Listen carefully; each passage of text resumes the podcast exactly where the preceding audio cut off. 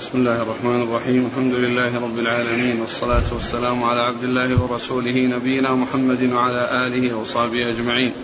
أما بعد فيقول الإمام الحافظ أبو عبد الله بن ماجه القزويني رحمه الله تعالى يقول في سننه في باب دعاء رسول الله صلى الله عليه وعلى آله وسلم وذكر حديثين الثالث قال حدثنا يعقوب بن إبراهيم الدورقي ومحمد بن بشار قال حدثنا عبد الرحمن بن مهدي قال حدثنا سفيان عن أبي إسحاق عن أبي الأحوص عن عبد الله رضي الله عنه عن النبي صلى الله عليه وعلى آله وسلم أنه كان يقول اللهم إني أسألك الهدى والتقى والعفاف والغنى. بسم الله الرحمن الرحيم. الحمد لله رب العالمين وصلى الله وسلم وبارك على عبده ورسوله نبينا محمد وعلى آله وأصحابه أجمعين.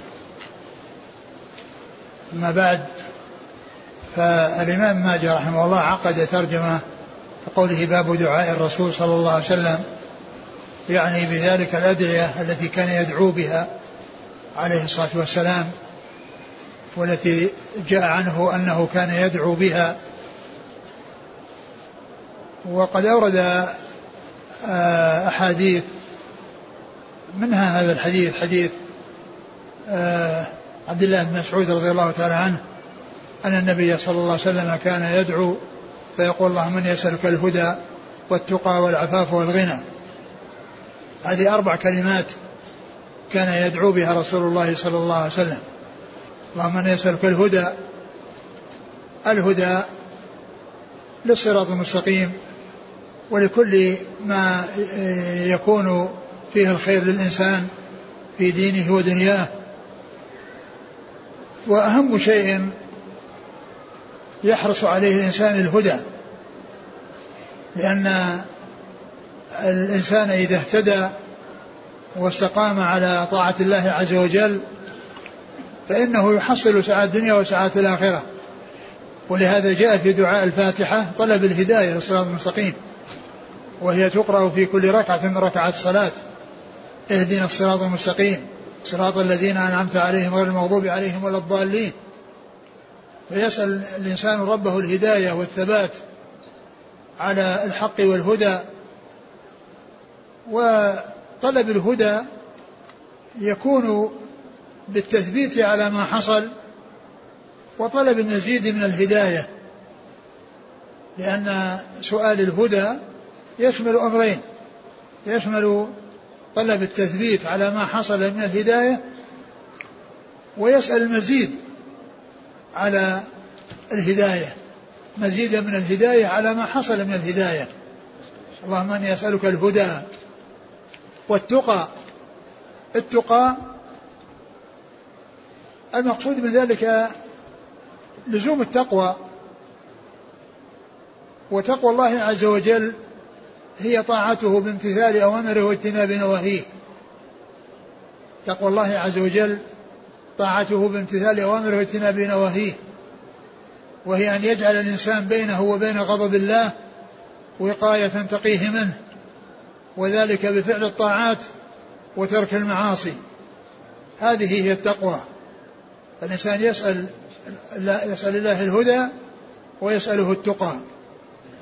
وكذلك يسأل العفاف وهو أن يكون الإنسان تحصل له العفة العفة في آه، فرجه والعفة في بطنه والعفة في يعني في آه، ما يقع في يده بحيث يعني يكون حلالا وأن يجتنب الحرام وأن يستغني بما يحصل له مما فيه إعفافه دون أن يتجاوز ذلك إلى ما يعود عليه بالضرر. ثم قال والغنى. والغنى المراد به الغنى الحقيقي غنى النفس. الغنى الحقيقي غنى النفس. لأن الإنسان إذا كانت نفسه غنية فإن الذي يكون في يده كثيرا ولو كان قليلا. أما إذا كانت إذا كان القلب فقيرا وليس بغني فإن ما يقع في يده ولو كثر فإنه لا يكفيه ويهمه ما هو أكثر من ذلك بل قد يشغل نفسه ويتعب بدنه في تحصيل ما يلهيه وما يطغيه وقد يكون الغنى سببا للطغوى للطغيان. كما قال الله عز وجل كلا إن الإنسان لا يطغى أن رآه استغنى فالغنى الحقيقي غنى النفس. لأن النفس إذا كانت غنية ما كان باليد من الخير ومن الرزق فهو كثير. وإذا كانت النفس غير غنية فما كان كثيرا فإنه لا يعتبره شيئا ولا يكفيه. ولهذا جاء في الحديث عن النبي صلى الله عليه وسلم أنه قال ليس الغنى عن كثرة العرض وإنما الغنى غنى النفس. إنما الغنى الغني الغنى الحقيقي غنى النفس. وليس الغنى كثرة العرض الذي هو كثرة المال فإن المال قد يكون كثيرا ولا يصير, لا يصير صاحبه غنيا في الحقيقة. قد يقتر على نفسه وقد يضيق على نفسه وعلى أولاده والمال بيده كثير. ولكن الغنى الحقيقي هو غنى النفس ولهذا ثبت عن رسول الله صلى الله عليه وسلم أنه قال ليس الغنى عن كثرة العرض أي كثرة الدنيا التي تكون بيد الإنسان وإنما الغنى غنى النفس. نعم. قال حدثنا يعقوب بن إبراهيم الدورقي. ثقة أخرج أصحاب الكتب. ومحمد بن بشار. وهو ملقب بن دار ثقة أخرج أصحاب الكتب. وهذان الشيخان من شيوخ أصحاب الكتب الستة. يعني هذان الرجلان من شيوخ أصحاب الكتب الستة لأنهم كلهم رووا عنهم مباشرة وبدون واسطة. كلهم رووا عنهم مباشرة وبدون واسطة. ومثلهم محمد المثنى الملقب الزمن أبو موسى فإنه كذلك من شيوخ أصحاب الكتب الستة وهؤلاء الثلاثة ماتوا في سنة واحدة وهي سنة 52 و200 أي قبل وفاة البخاري بأربع سنوات. محمد بن مثنى ومحمد بن بشار ويعقوب بن إبراهيم الدورقي هؤلاء الثلاثة من شيوخ أصحاب الكتب الستة وقد ماتوا في سنة واحدة وهي سنة 52 و200 والذين خرج والذين أخذ عنهم أصحاب الكتب الستة مباشرة يعني يعني شيوخ أصحاب الكتب الستة تسعة. الذين خرج لهم أصحاب الكتب الستة ورووا عنهم. منهم هؤلاء الثلاثة. هؤلاء الثلاثة محمد بن بشار محمد المثنى يعقوب بن إبراهيم الدورقي ومنهم عمرو بن علي الفلاس ونصر آه، نصر ال بن نصر بن علي الجهضمي. نصر بن علي الجهضمي ومنهم عبد الله بن سعيد الأشج ومنهم أبو كريب محمد بن العلاء ومنهم آآ آه، آآ زياد بن يحيى النكري ومنهم محمد بن معمر البحراني. هؤلاء تسعة كلهم خرج لهم أصحاب الكتب الستة وهم شيوخ لأصحاب الكتب الستة. وهم شيوخ لأصحاب الكتب الستة روى عنهم مباشرة وبدون واسطة. نعم عن عبد الرحمن بن مهدي وهو ثقة أخرج أصحاب الكتب عن سفيان. سفيان هو الثوري ثقة أخرج أصحاب الكتب عن أبي إسحاق. وهو عمرو بن عبد الله الهمداني السبيعي ثقة أخرج أصحاب الكتب عن أبي الأحوص وهو عوف بن مالك وهو ثقة أخرج له. البخاري المفرد ومسلم وأصحاب السنن. نعم. عن عبد الله. عبد الله بن مسعود رضي الله عنه أخرج أصحاب الكتب. قال حدثنا أبو بكر بن أبي شيبة قال حدثنا عبد الله بن نمير عن موسى بن عبيدة عن محمد بن ثابت عن أبي هريرة رضي الله عنه أنه قال كان رسول الله صلى الله عليه وسلم يقول اللهم انفعني بما علمتني وعلمني ما ينفعني وزدني علما والحمد لله على كل حال وأعوذ بالله من عذاب النار. ثم ذكر هذا الحديث من دعاء صلى الله عليه وسلم يقول اللهم علمني ما ينفعني و اللهم انفعني بما علمتني اللهم انفعني بما علمتني وعلمني ما ينفعني وزدني علما والحمد لله على كل حال وأعوذ بالله من حال أهل النار. هذا الحديث في دعائه صلى الله عليه وسلم فيه رجلان ضعيفان ولكن أكثره وهو أوله له شواهد تؤيده وتدل على ما دل عليه من غير هذا الطريق. فالحديث في إسناده الرجلان ضعيفان ولكن آه، أكثره الذي جاء في أوله صحيح بخلاف الجملتين الأخيرتين.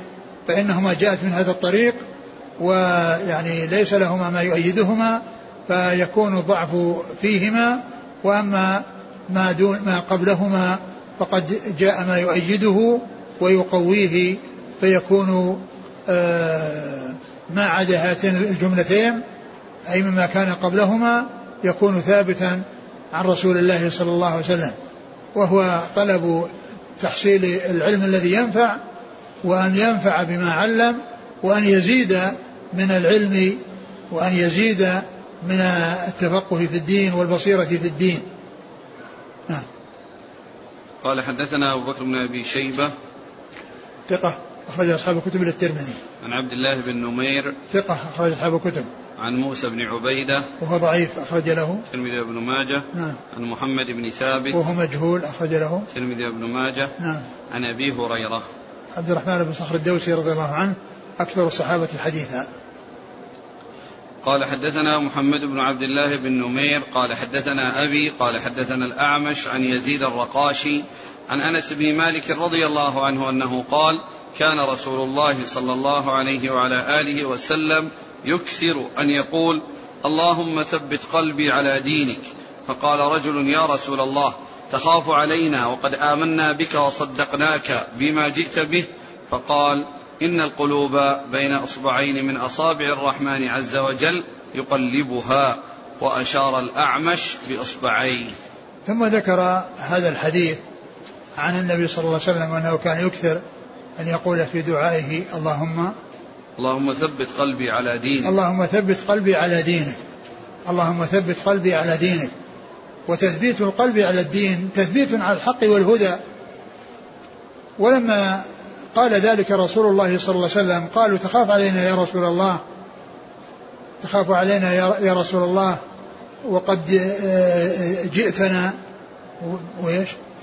تخاف علينا وقد آمنا بك وصدقنا وصدقناك بما جئت به. وقد آمنا بك وصدقناك بما جئت به. فالرسول صلى الله عليه وسلم قال إن القلوب بين أصبعين من أصابع الرحمن يقلبها كيف يشاء. يعني أن الإنسان الذي هو على هداية قد يحصل له خلاف ذلك فينحرف عن الجادة ويضل. كما أن من كان على ضلال قد يحصل له التوفيق ويتحول من الضلال إلى الهداية. ولهذا جاء في الحديث حديث مسعود المتفق على صحته إن أحدكم لا يعمل بعمله الجنة حتى ما يكون بينه وبينها إلا ذراع. يعني ما يبقى بينه وبينها إلا مدة قصيرة أو مسافة يسيرة. فيختم له بسوء والعياذ بالله. فيعمل بعمل النار فيدخل النار لأن الأعمال بالخواتيم. وإن الرجل لا يعمل بعمل النار حتى ما يكون بينه وبينها إلا ذراع فيسبق عليه الكتاب فيعمل بعمل الجنة فيدخلها. فالقلوب بين أصبعين من أصابع الله يقلبها كيف يشاء يهدي من يشاء ويضل من يشاء من كان مهتديا فقد يحصل له الضلال قد يحصل له العمى والانحراف عن الجادة ومن كان ضالا قد يحصل له الهدى والتحول من حال سيئة إلى إلى إلى إلى, إلى حال حسنة. ف فطلب التثبيت وتثبيت القلب على الحق والهدى هذا من أهم المهمات لأن القلب إذا ثبته الله عز وجل على الصراط المستقيم وعلى الهدى فإن فإنه يكون معمورا بالهدى والتقى والجوارح تبعا تبعا له. تؤدي ما يريده القلب لأن لأن بصلاحه صلاح الأعضاء كما قال عليه الصلاة والسلام في حديث النعمان بن بشير. ألا وإن في الجسد مضغة. إذا صلح صلح الجسد كله وإذا فسدت فسد الجسد كله. قال عليه الصلاة والسلام التقوى ها هنا. فإذا وجدت التقوى في القلوب ظهرت على الأعضاء. وإذا خلا القلب من التقوى ظهر الخلل وظهر الفساد على الأعضاء. لأن القلب بصلاحه تصلح الأعضاء وبفساده تفسد الأعضاء. وهذا يدل على عظم حاجة الإنسان إلى طلب الهداية والثبات على الهداية وأن يهدي الله, يهدي الله قلبه وأن يثبته على ما حصل له من الهدى وأن يزيده هدى وتوفيقا إلى ما إلى ما قد حصل منه. وفي هذا يعني إثبات يعني صفة الأصابع لله عز وجل وهي من صفات الله عز وجل الذاتية والحديث هنا يبين أن الإنسان إذا كان مهتديا فإنه لا يأمن أن تتغير حاله وإذا كان ضالا فإنه لا ييأس من هدايته فقد يحصل له الانتقال من الضلال إلى الهدى لأن الله عز وجل يضل من يشاء ويهدي من يشاء. نعم. إن القلوب بين أصبعين من أصابع الرحمن عز وجل يقلبها. نعم يقلب القلوب. يقلبها من من من حال إلى حال. يقلبها من الفساد إلى الصلاح ومن الصلاح إلى الفساد ومن ال ال ال كونها يعني على على سنة تكون على بدعة وكونها آه، آه، يحصل فيها المرض. مرض الشهوة الذي يؤدي إلى المعاصي أو مرض الشبهة الذي يؤدي إلى البدع لأن القلوب لها نوعان من الأمراض. أمراض الشهوات التي تورث المعاصي وتجلب المعاصي وأمراض الشبهات التي تورث فساد الاعتقاد والانحراف في العقيدة. ولهذا فإن القلوب تمرض بهذين المرضين مرض الشبهات الذي يكون معه البدع وينتج البدع ومرض الشهوات الذي ينبت أو يثمر المعاصي. وأشار الأعمش بإصبعيه.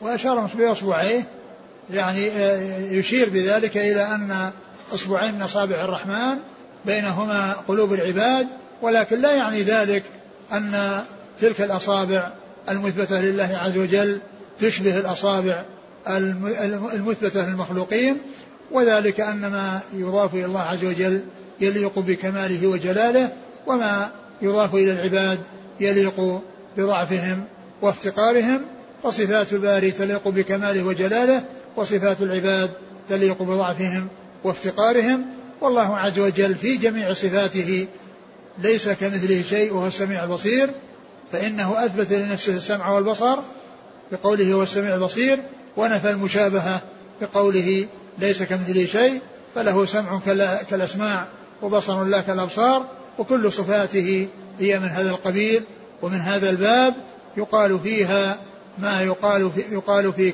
في أي صفة ما يقال في آه، في أي صفة فهنا ذكر السمع والبصر وقال ليس كمثله شيء فكذلك يقال في جميع الصفات يعني في اليد والعينين واليدين والعينين ويعني وغير ذلك كلها يقال آه، أنها من هذا الباب أنها تثبت كما يليق بالله على وجه يليق به مع نفي المشابهة ونفي المماثلة بين الله وبين خلقه. قال حدثنا محمد بن عبد الله بن نمير. والقول بأنها بين أصبعين من أصابع الرحمن لا يعني المماسة بين بين القلوب وبين الأصابع لأن الله عز وجل آه، آه، كل شيء في قبضته وكل شيء آه، في مشيئته وإرادته. ومن المعلوم أن الله عز وجل قال والسحاب المسخر بين السماء والأرض السحاب المسخر بين السماء والأرض وهو ليس مماثلا للسماء وليس مماثلا في الأرض. فوجود البينية يعني لا تقتضي أن يكون هناك مماسة وأن يكون هناك مخالطة. قال حدثنا محمد بن عبد الله بن نمير ثقة أخرج أصحاب الكتب. عن أبيه عن الأعمش. وأبوه ثقة أخرج أصحاب الكتب والأعمش سليمان المهران ثقة أخرج أصحاب الكتب. عن يزيد الرقاشي. وهو ضعيف. أخرج له. قال في المفرد الترمذي وابن ماجه. نعم لكن الحديث له متابع. يعني آه، رواه غير يزيد الرقاشي أبو طلحة أبو أبو سفيان طلحة بن نافع الذي خرج له أصحاب الكتب الستة. أيضا روى هذا الحديث فهو لم ينفرد به هذا الرجل الضعيف وإنما جاء وإنما جاء يعني آه، من طرق من طرق أخرى صحيحة فهو ثابت عن رسول الله صلى الله عليه وسلم. ولا يؤثر وجود هذا الراوي في بعض أسانيده لأنه جاء في بعض الأسانيد عن بعض آه، من خرج له أصحاب الكتب الستة وهو أبو سفيان طلحة ابن نافع. عن أنس بن مالك. رضي الله عن خادم رسول الله صلى الله عليه وسلم وأحد السبعة المكثرين من حديثه. قال حدثنا محمد بن رمح قال حدثنا الليث بن سعد عن يزيد بن أبي حبيب عن أبي الخير عن عبد الله بن عمرو بن العاص عن أبي بكر الصديق رضي الله عنهم أنه قال لرسول الله صلى الله عليه وسلم علمني دعاء أدعو به في صلاتي. قال قل اللهم إني ظلمت نفسي ظلما كثيرا ولا يغفر الذنوب إلا أنت فاغفر لي مغفرة من عندك وارحمني. إنك أنت الغفور الرحيم. ثم ذكر هذا الحديث عن عن أبي بكر رضي الله عنه أنه سأل النبي صلى الله عليه وسلم دعاء يدعو به في صلاته فقال اللهم إني ظلمت نفسي ظلما كثيرا إنه لا يغفر الذنوب إلا أنت فاغفر لي مغفرة من عندك وتب علي وتب علي إنك أنت إنك أنت واغفر لي إنك أنت الغفور الرحيم. نعم. واغفر لي مغفرة من عندك واغفر لي مغفرة من عندك وارحمني إنك أنت الغفور الرحيم. فهذا الدعاء علمه الرسول صلى الله عليه وسلم لأبي بكر رضي الله عنه يدعو به في صلاته. ومعلوم أن مثل هذا الدعاء وغيره من الأدعية التي تكون في الصلاة تكون في السجود وقبل السلام. لأن تلك هي المظنة التي يعني يكثر فيها الدعاء والذي يؤتى بها في الدعاء. أما الأحوال الأخرى مثل بعد الركوع وبين السجدتين وفي وفي الركوع وفي آه، يعني آه، آه، في بعض الأحوال فإنه يأتي الإنسان بموارد لكن الذي يكون فيه الإكثار من الدعاء واختيار ما يمكن من الدعاء مما جاءت به السنة عن رسول الله صلى الله عليه وسلم في السجود وقبل السلام لأنه في السجود قال أما أما الركوع فعظموا فيه الرب وأما السجود فأكثروا فيه من الدعاء. فقال من أن يستجاب لكم. وبالنسبة للتشهد قبل السلام لما ذكر بعض التشهد والصلاة على النبي صلى الله عليه وسلم قال ثم ليتخير من الدعاء ما شاء. ثم ليتخير من الدعاء ما شاء.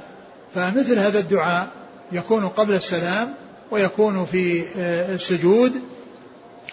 السجود وهو دعاء علمه النبي صلى الله عليه وسلم أبا بكر الصديق رضي الله عنه وأبو بكر رضي الله عنه هو الذي سأل أن يعلمه النبي عليه الصلاة والسلام دعاء يدعو به في صلاته وهذا يدلنا على ما كان عليه أصحاب الرسول صلى الله عليه وسلم من الحرص على فعل الخيرات وعلى تلقي الهدى عن رسول الله عليه الصلاة والسلام وأنهم يسألونه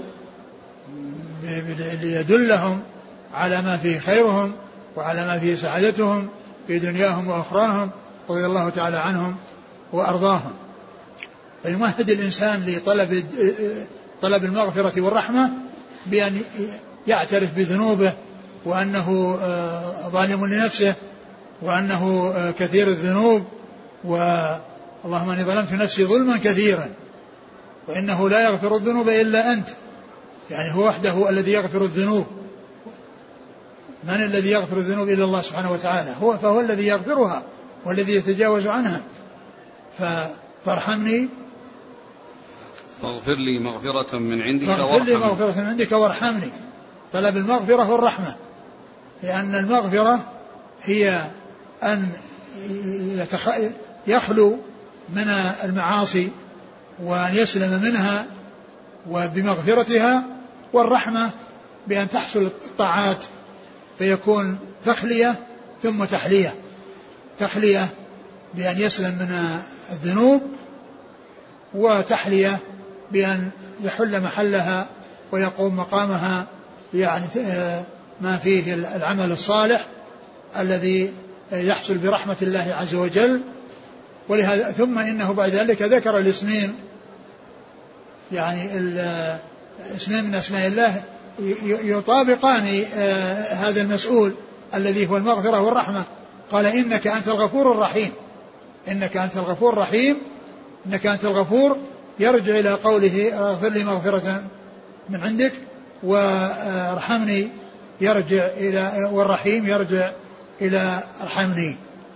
فذيل الدعاء بذكر اسمين من أسماء الله عز وجل وهما الغفور الذي يدل على صفة المغفرة والرحيم الذي يدل على صفة الرحمة. ثم هذا الحديث لا يطابق الترجمة لأن الترجمة دعاء الرسول صلى الله عليه وسلم وهذا ليس دعاء الرسول صلى الله عليه وسلم هذا تعليم من الرسول صلى الله عليه وسلم لأبي بكر بأن يدعو بهذا الدعاء في صلاته عندما سأله. فالحديث غير مطابق للترجمة. يعني الترجمة باب دعاء الرسول صلى الله عليه وسلم وهذا ليس من أدعية الرسول صلى الله عليه وسلم. أدعية الرسول هي التي يقول فيها اللهم أني أسأل كذا. أما هنا فلم فليس في في الحديث أن الرسول صلى الله عليه وسلم دعا به هذا الحديث الذي معنا. لا أدري. إذا كان جاء في رواية من الروايات أنه كان يدعو به يعني فيكون مطابق الترجمة. لكن يعني هو بهذا السياق وبهذا اللفظ هو من تعليم النبي صلى الله عليه وسلم آه، لأبي بكر ذلك الدعاء ولا يعتبر من دعائه صلى الله عليه وسلم.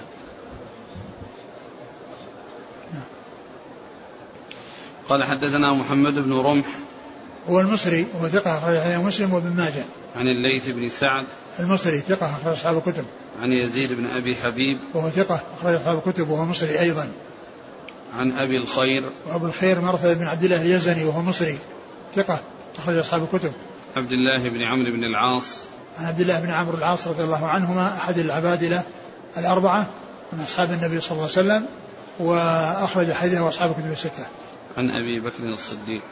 عن أبي بكر الصديق رضي الله عنه وعبد الله بن عثمان أبو بكر بن أبي قحافة عبد الله بن عثمان خليفة رسول الله صلى الله عليه وسلم صاحب المناقب الجمة والفضائل الكثيرة وحديثه عند أصحاب الكتب الستة. قال حدثنا علي بن محمد قال حدثنا وكيع عن مسعر عن أبي مرزوق عن أبي وائل عن أبي أمامة الباهلي رضي الله عنه أنه قال خرج علينا رسول الله صلى الله عليه وسلم وهو متكئ على عصا فلما رأيناه قمنا فقال لا تفعلوا كما يفعل أهل فارس بعظمائها. قلنا يا رسول الله لو دعوت الله لنا قال اللهم اغفر لنا وارحمنا وارض عنا وتقبل منا وأدخلنا الجنة ونجنا من النار وأصلح لنا شأننا كله. قال فكأنما أحببنا أن يزيدنا. فقال أوليس قد جمعت لكم الأمر؟ الحديث الذي مضى هو الذي فيه أنه قال اللهم ثبت اللهم ثبت قلبي على دينك. على دينك وقال آمنا بك وصدقناك. يعني هذا الحديث أورده البوصيري في الزوائد من أجل كلمة جاءت فيه ليست عند الترمذي. الحديث أخرجه الترمذي. ولكن كلمة صدقناك ليست عند الترمذي وإنما هي عند ابن ماجه. فأورد الحديث في الزوائد من أجل زيادة هذه الكلمة. أورد البوصيري الحديث في زوائد ابن ماجه من أجل زيادة هذه الكلمة. وإلا فإن الترمذي قد أخرجه ولكنه أخرجه بدون هذه الزيادة. فأورد البوصيري الحديث لهذه الكلمة التي زادت على ما رواه الترمذي فاعتبره من الزوائد وهذا يدل على أن البوصيري رحمه الله قد يورد الحديث من الزوائد في الزوائد من أجل زيادة فيه. وإن كان بعضه أو كثير منه موجودا في بعض الكتب الخمسة التي ذكر كتابه الزوائد يعني على ما في الكتب الخمسة. فهذه الكلمة التي ليست عند الترمذي مع أن الحديث عند الترمذي بدونها أورده في الزوائد من أجلها. الحديث هذا الذي الذي معنا. اللهم.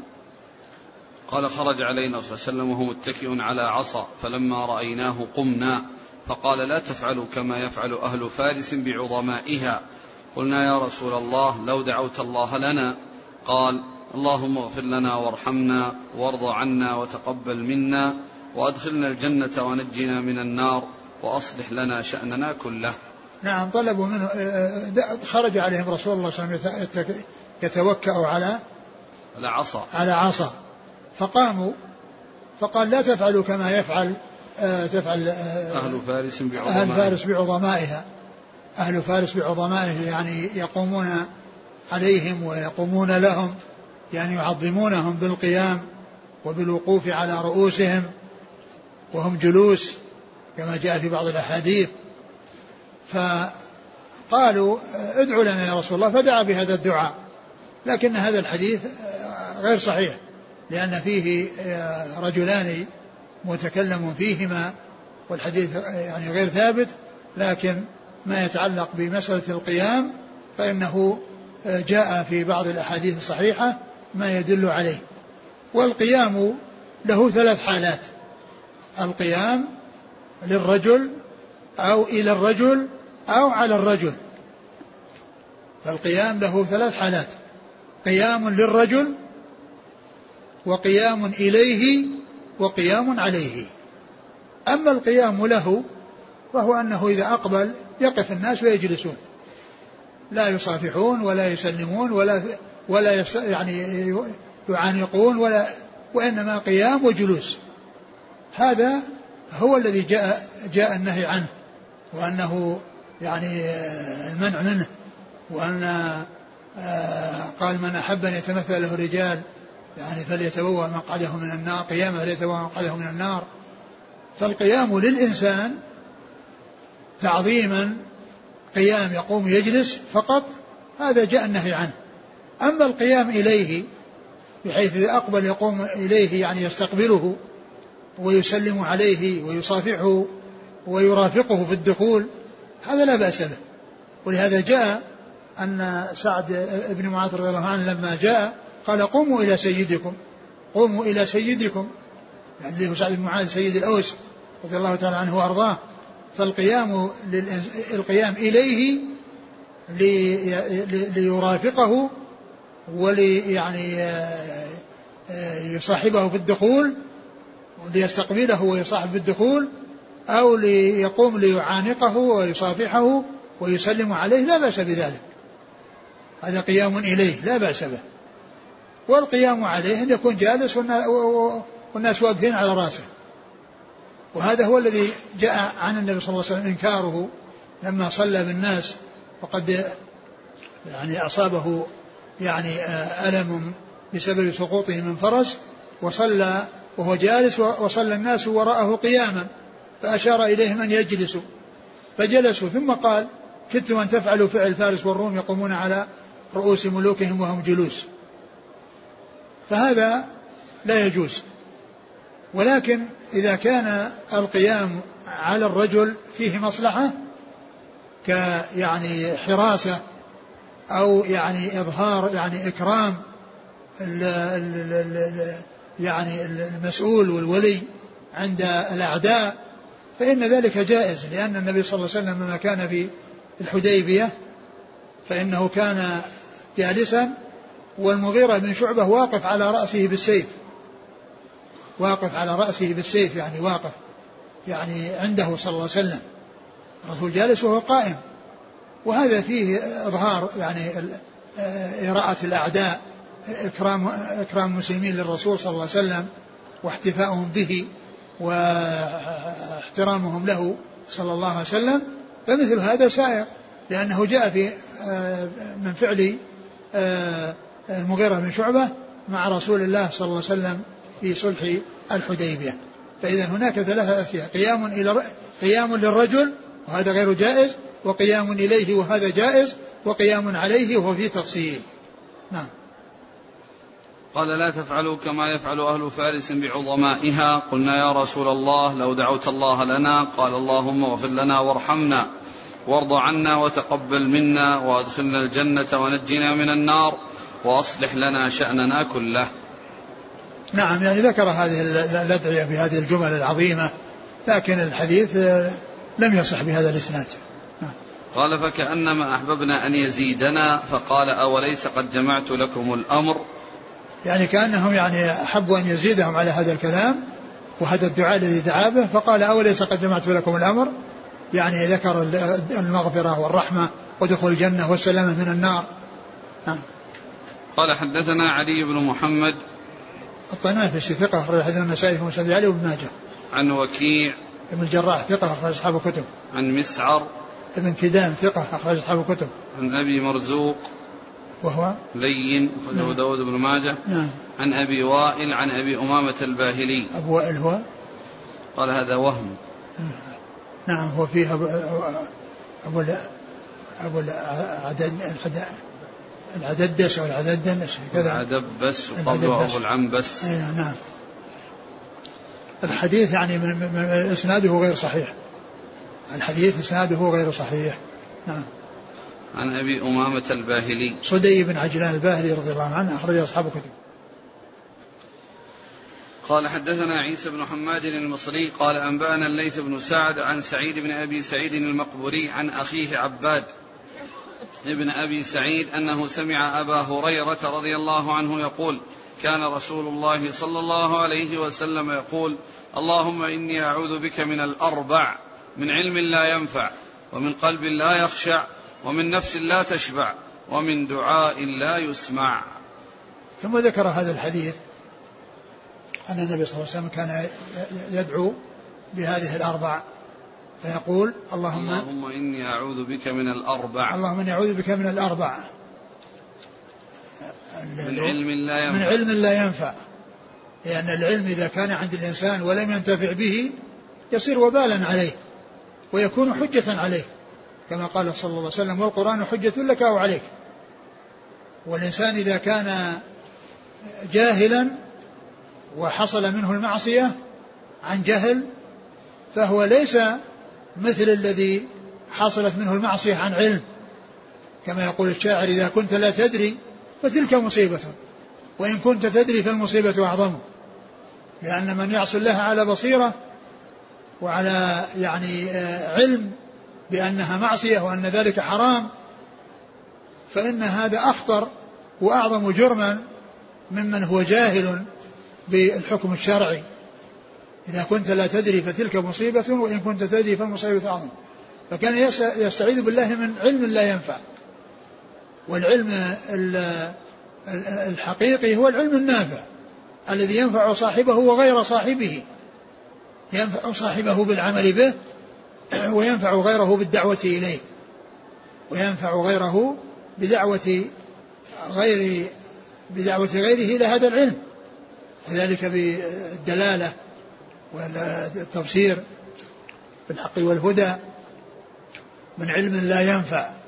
و وقلب وقلب ومن قلب لا يخشع ومن قلب لا يخشع من قلب لا يخشع يعني يكون يعني غافلا لاهيا يعني لا يخشع لله عز وجل. وإذا كان كذلك يعني فيكون يعني آه، سبب لأن يقع في المعاصي والأمور المحرمة. ولكنه إذا خشي الله وكان فيه الخشية لله عز وجل فإن ذلك آه، يكون حاجزا ويكون حائلا. بينه وبين الوقوع في المعاصي كما قال في الحديث كما قال صلى الله عليه وسلم في حديث النعمان الذي أشرت إليه آنفا إن ألا وإن في الجسد مضغة إذا صلح صلح الجسد كله وإذا فسدت فسد الجسد كله. ويقول بعض السلف ليس الإيمان بالتحلي ولا بالتمني ولكنه ما وقر في القلوب وصدقته الأعمال. ولهذا الرسول صلى الله عليه وسلم قال التقوى ها هنا. التقوى ها هنا يعني محل التقوى القلوب. وإذا كانت القلوب معمورة بالتقوى خرج ذلك على الأعضاء. خرج على اللسان وخرج على الجوارح. فاللسان يتكلم بحق والجوارح تعمل ما هو حق. ومن نفس لا تشبع. ومن نفس لا تشبع. يعني الطمع و يعني عدم غنى النفس. فيكون الإنسان عنده الخير ولكنه لا يشكر الله عز وجل على هذه النعمة. يعني يكون آه، مليء اليد وقلبه فقير. يكون مليء اليد وقلبه فقير لأن نفسه لا تشبع. وكما مر الغنى غنى النفس. نعم. ومن دعاء لا يسمع. ومن دعاء لا يسمع يعني لا يستجاب لأن السماع هنا يراد به الإجابة.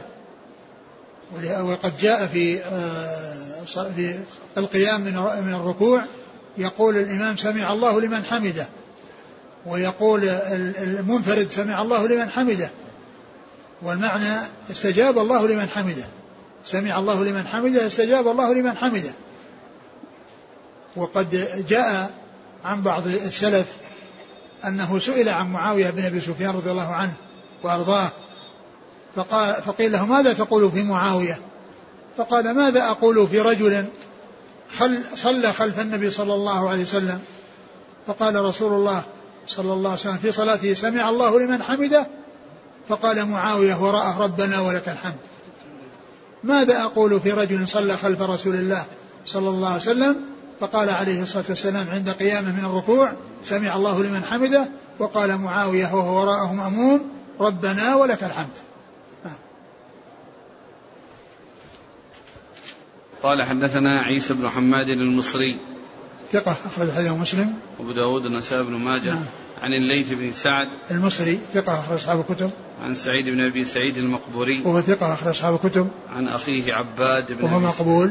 أخرج أبو داود النسائي بن ماجه. نعم. عن أبي هريرة. عن أبي هريرة. والحديث في إسناده رجل مقبول لكن جاء عن سعيد بن أبي سعيد عن أبي هريرة فإذا الحديث صحيح وثابت وهذه الطريقة التي جاءت هنا لا تؤثر لأنه بدونها متصل وقد جاء عن سعيد بن أبي سعيد يرويه عن أبي هريرة نفسه وسعيد بن أبي سعيد يروي عن أبي هريرة كما أن أباه أبو سعيد المقبري يروي عن أبي هريرة وهو يروي عن أبيه عن أبيه عن أبي هريرة ويروي عن أبي هريرة مباشرة وهذا الحديث رواه عن أخيه عباد عن أبي هريرة وعباد يعني آه، فيه كلام ورواه أيضا عن أبي هريرة مباشرة بدون واسطة أخيه عباد. والحديث صحيح ثابت عن رسول الله صلى الله عليه وسلم. قال رحمه الله تعالى باب ما تعوذ منه رسول الله صلى الله عليه وسلم. قال حدثنا أبو بكر بن أبي شيبة قال حدثنا عبد الله بن نمير حا قال وحدثنا علي بن محمد قال حدثنا وكيع جميعا عن هشام بن عروة عن أبيه عن عائشة رضي الله عنها أن النبي صلى الله عليه وعلى آله وسلم كان يدعو بهؤلاء الكلمات. اللهم إني أعوذ بك من فتنة النار وعذاب النار ومن فتنة القبر وعذاب القبر ومن شر فتنة الغنى وشر فتنة الفقر ومن شر فتنة المسيح الدجال. اللهم اغسل خطاياي بماء الثلج والبرد ونق قلبي من الخطايا كما نقيت الثوب الأبيض من الدنس وباعد بيني وبين خطاياي كما باعدت بين المشرق والمغرب. اللهم إني أعوذ بك من الكسل والهرم والمأثم والمغرم. باب ما تعوذ منه رسول الله صلى الله عليه وسلم. ما تعوذ باب ما تعوذ منه رسول الله صلى الله عليه وسلم. الباب الذي قبل هذا ما كان يدعو به صلى الله عليه وسلم وهو عم لأن التعوذ هو من جملة الدعاء. هو من جملة الدعاء. فالدعاء يعني عام يدخله فيه التعوذ وغير التعوذ والتعوذ نوع خاص من من من الدعاء وهو الاستعاذة بالله من أشياء. فإذا هذه الترجمة تعتبر جزء من الترجمة السابقة لأن الاستغفار والتعوذ لأن التعوذ إنما هو دعاء ولكنه من جملة الدعاء الذي هو العام الذي يشمل التعوذ وغيره.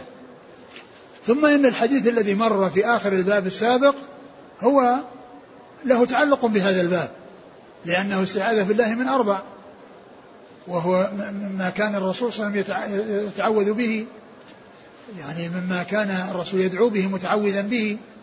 فالحديث السابق الذي هو آخر الباب السابق هو داخل في الباب السابق لأنه لأن التعوذ من جملة الدعاء وداخل في الباب الذي يليه لأنه من أفراد آه، ما كان يستعيذ به منه رسول الله صلى الله عليه وسلم.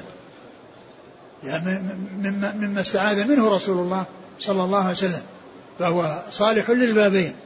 ووجوده في الباب السابق هو نوع من الدعاء اللي هو الاستعاذة والتعوذ.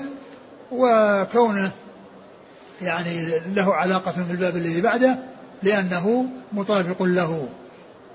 فهو صالح في الباب الذي قبله وصالح للباب الذي يليه.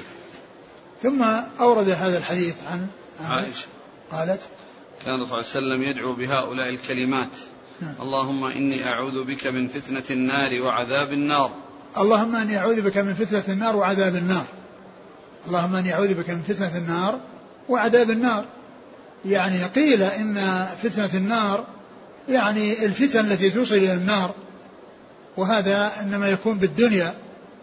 وقيل إن إن الفتنة تكون في النار كما كما جاء في القرآن يومهم على النار يفتنون ذوقوا فتنتكم.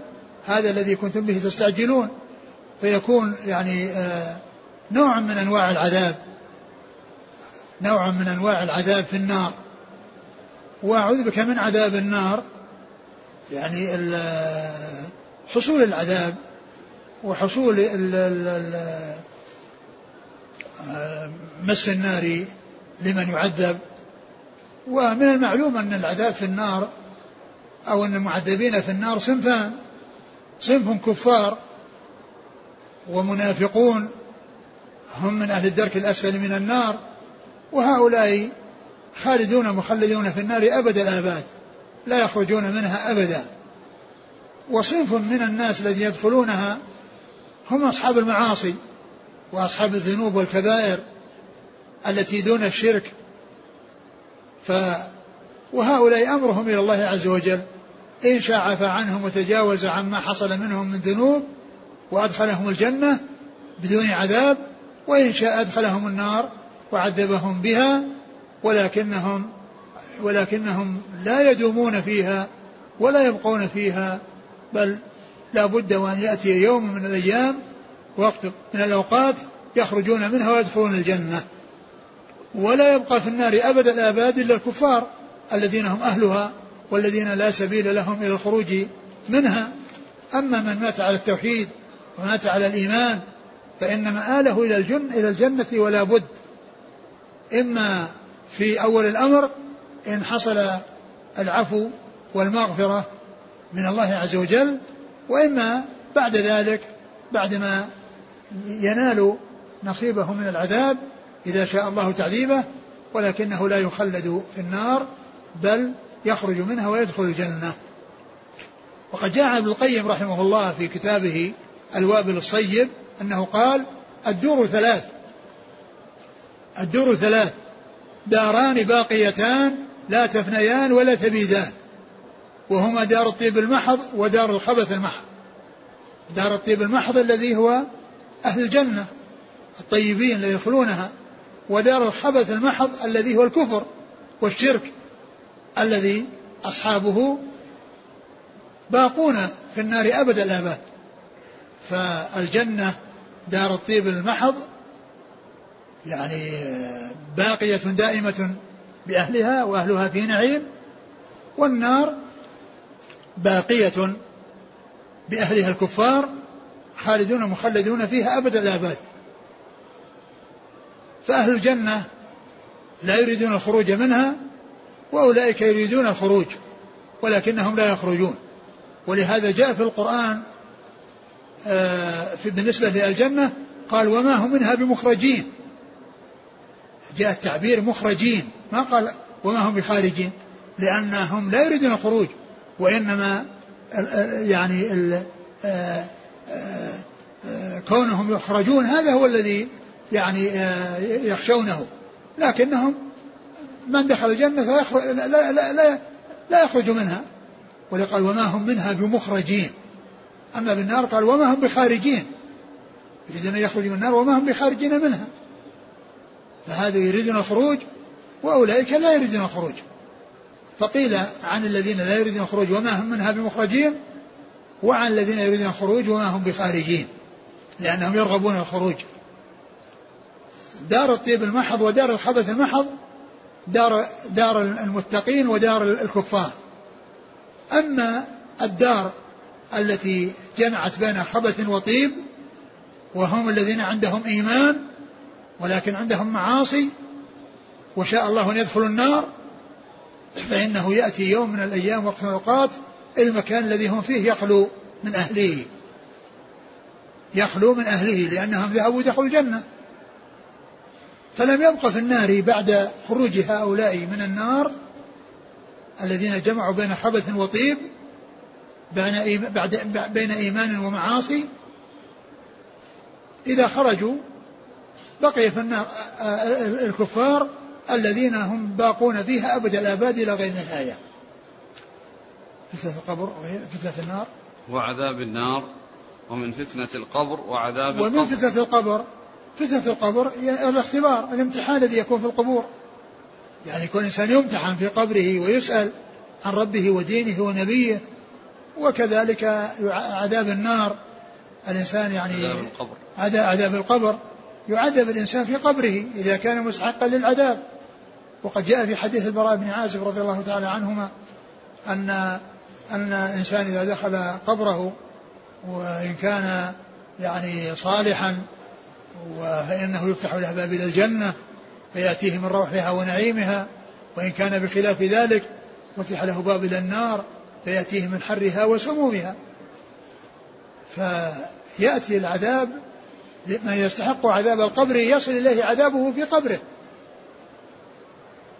والعصاة إذا شاء الله تعذيبهم يعذبون كما جاء في قصة الرجلين اللذين أحدهما يمشي بالنميم والثاني يسأل من البول كما في حديث ابن عباس الثابت في الصحيحين.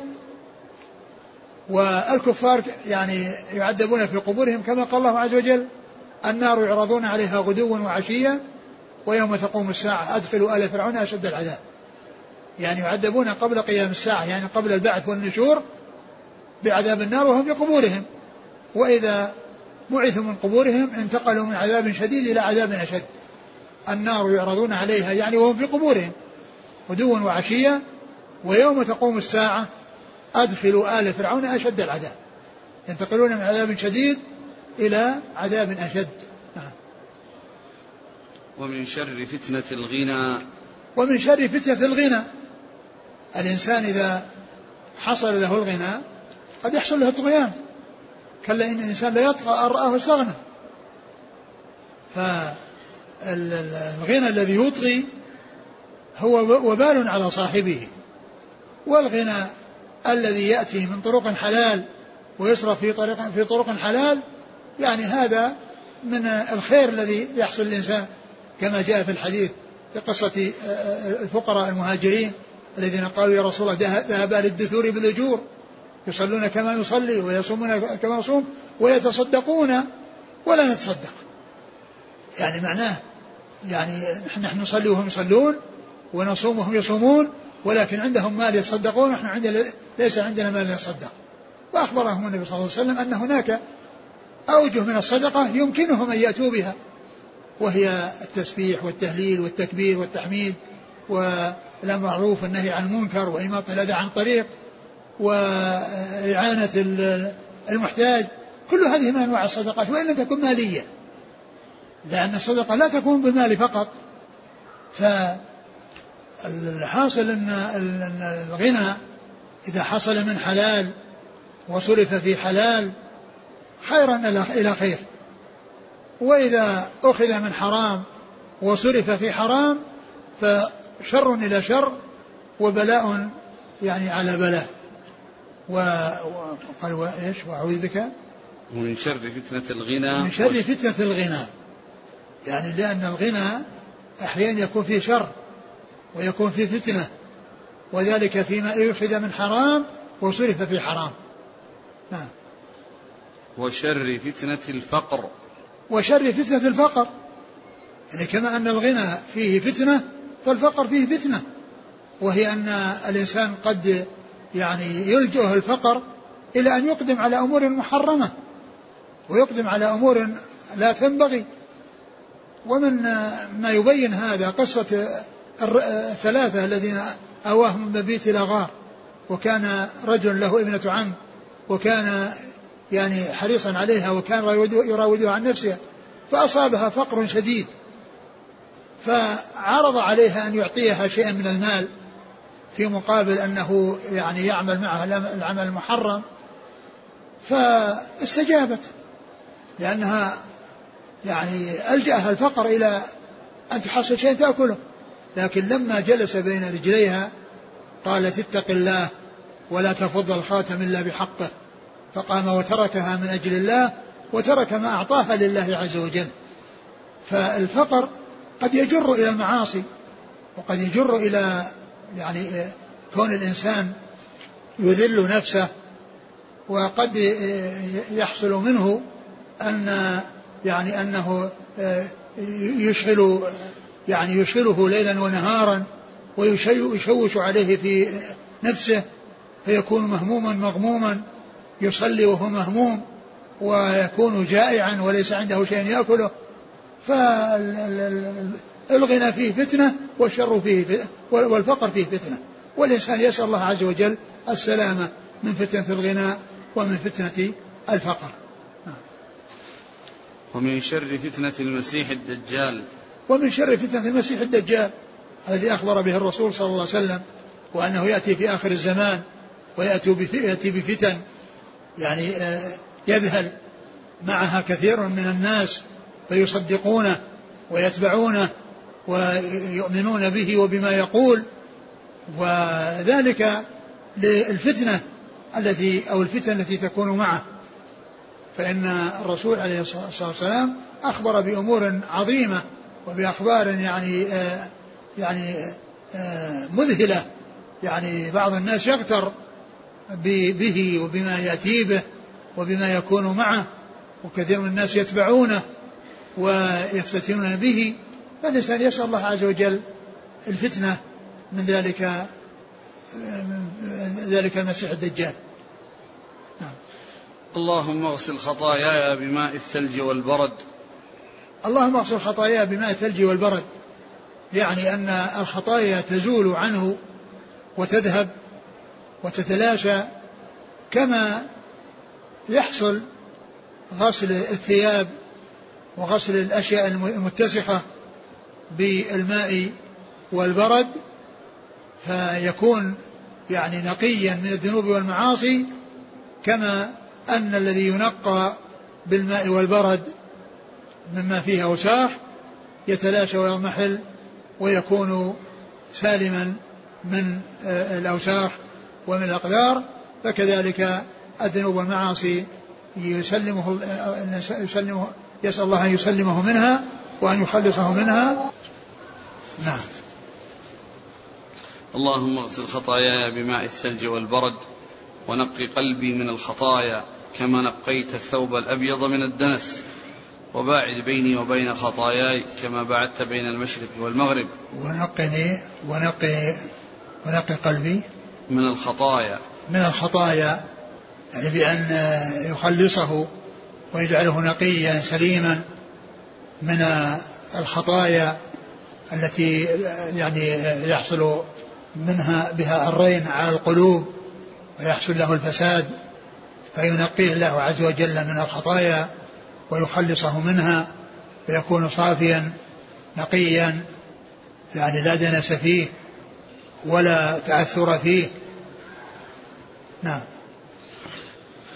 ونقي قلبي من الخطايا كما نقيت الثوب الأبيض من الدنس. كما نقيت الثوب الأبيض من الدنس لأن الثوب الأبيض الذي يظهر عليه الدنس ويسرع ظهور الوسخ عليه بخلاف الألوان الأخرى فإنه لا يظهر عليها الوسخ والدنس.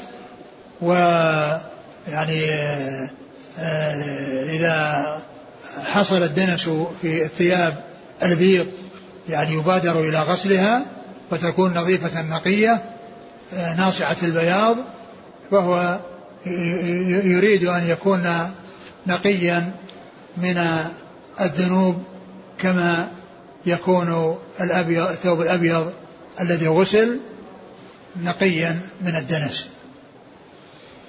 وباعد بيني وبين خطاياي كما بعدت بين المشرق والمغرب. وباعد بين بيني وبين خطاياي كما بعدت بين المشرق. يعني تخلصني منها وتبعدها عني وتجعلني آه، في من أن عنها لا يعني آه، آه، تتصل به وإنما تنفك عنه وتبتعد عنه ويتخلص منها فيكون بينه وبينها بعد ما بين المشرق والمغرب. يعني كناية عن خلاص خلاصه منها. وبعده وبعده بعده عنها وبعدها عنه. اللهم إني أعوذ بك من الكسل والهرم والمأثم والمغرم. اللهم إني أعوذ بك من الكسل الكسل الخمول والفتور الذي يكون معه الكسل عن الطاعات والكسل في آه، فعل الطاعات يكون فيها كسولا لا يكون نشيطا.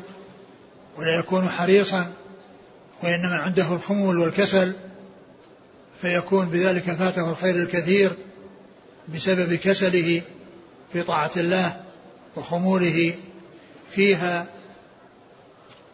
والهرم الذي هو الكبر والتقدم في السن الذي يحصل معه آه، عدم آه، الحركة وعدم القيام بالأمور التي يقوم بها أو يقوم بها الإنسان في طاعة الله عز وجل وكذلك ما يطرأ على قلبه من التغير والتأثر والخرف الذي آه، يعني يزول معه يذهب معه التكليف لأنه فقد وعيه بسبب خرفه وهذا هو الرد إلى أرض العمر الذي تعوذ منه الرسول صلى الله عليه وسلم في بعض الأحاديث. نعم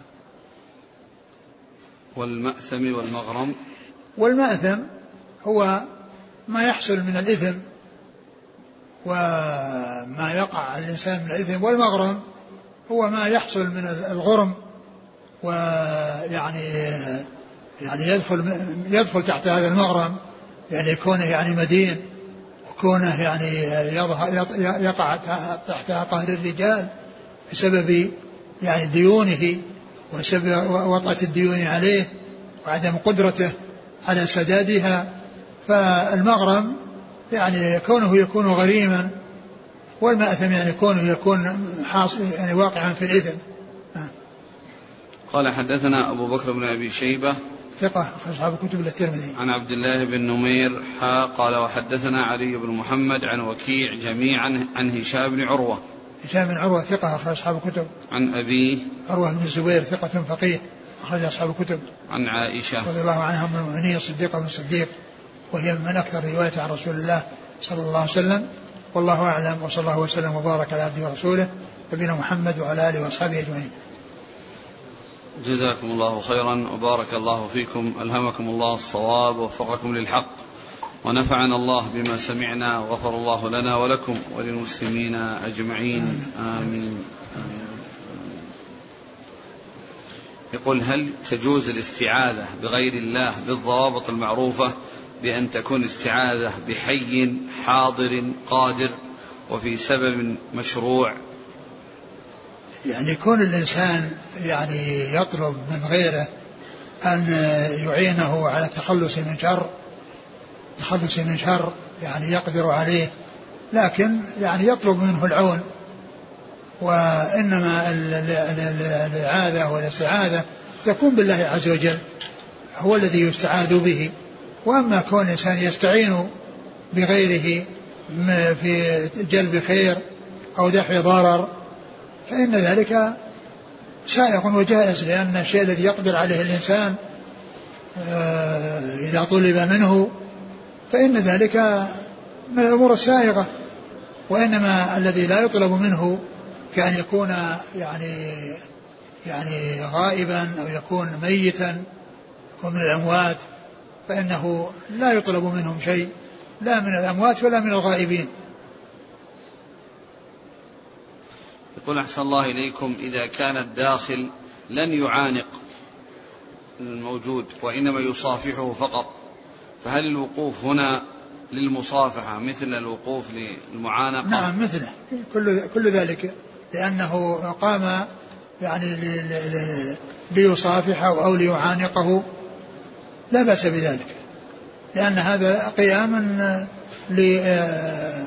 للسلام عليه ومصافحته. أما قيام وجلوس بدون ما يكون فيه مصافحة ولا معانقة هذا هو المنهي عنه. يقول إذا دعوت ربي وقلت في دعائي يا ربي بأسمائك الحسنى وبحملة العرش وبكذا هل هذا جائز؟ لا ما يجوز يعني آه، آه، يعني كونه يعني يتوسل بحملة العرش. يعني يتوسل بأسماء الله وصفاته. التوسل بالمخلوقين لا يجوز. لا يجوز أن يتوسل الإنسان بمخلوق الله عز وجل. يقول اللهم إني أسألك ب يعني بحملة عرشك أو بنبيك أو بكذا. هذا لا يجوز. وإنما الذي يجوز التوسل الله عز وجل بأسمائه وصفاته وكذلك التوسل بالأعمال الصالحة. اللهم إني أسألك بحبي لنبيك وإيماني بنبيك واتباعي لسنة نبيك. هذا سائغ لأنه جاء في قصة الثلاثة الذين أواهم من مبيت إلى غار وتوسلوا إلى الله عز وجل بأعمالهم الصالحة. فالتوسل إلى الله عز وجل بأسمائه وصفاته وبالعمل الصالح وبالشيء الذي جاءت به السنة هذا هو المشروع. أما ما لم تأتي به السنة فإنه لا يجوز للإنسان أن يقدم عليه. يقول مصلي لا يجيد العربية فهل يجوز له أن يدعو بغير العربية في صلاته؟ أولا عليه أن يتعلم الأدعية الشرعية ويعرف معانيها وأن يدعو بها وهناك أمور لا بد منها كالواجبات والأركان التي آه، لا بد أن يأتي بها بالعربية. يعني كون الإنسان يعني آه، يقول آه، رب اغفر لي ويقول سبحان ربي الأعلى سبحان ربي العظيم وكذلك يقرأ التحيات يعني لله والتشهد وما إلى قراءة الفاتحة ويأتي بالأمور القولية لا بد منها سواء كانت يعني القرآن أو غير القرآن. وإذا كان يعني لا يجد الفاتحة يقول سبحان الله والحمد لله والله أكبر يعني كما جاء يعني حتى يتعلم حتى يتعلم الفاتحة حتى يتعلم الفاتحة. لكن آه الأندية الأخرى إذا تمكن الإنسان يتعلمها هذا هو الذي ينبغي. وإن لم يتمكن ودعا يعني بلغته آه، بشيء يعني لا محذور فيه لا بأس بذلك. لكن كونه يتعلم الأدعية الشرعية التي جاءت عن رسول الله صلى الله عليه وسلم في الصلاة وفي غير الصلاة هذا هو الذي ينبغي الإنسان جزاكم الله خيرا. سبحانك اللهم وبحمدك أشهد أن لا إله إلا أنت أستغفرك وأتوب إليك.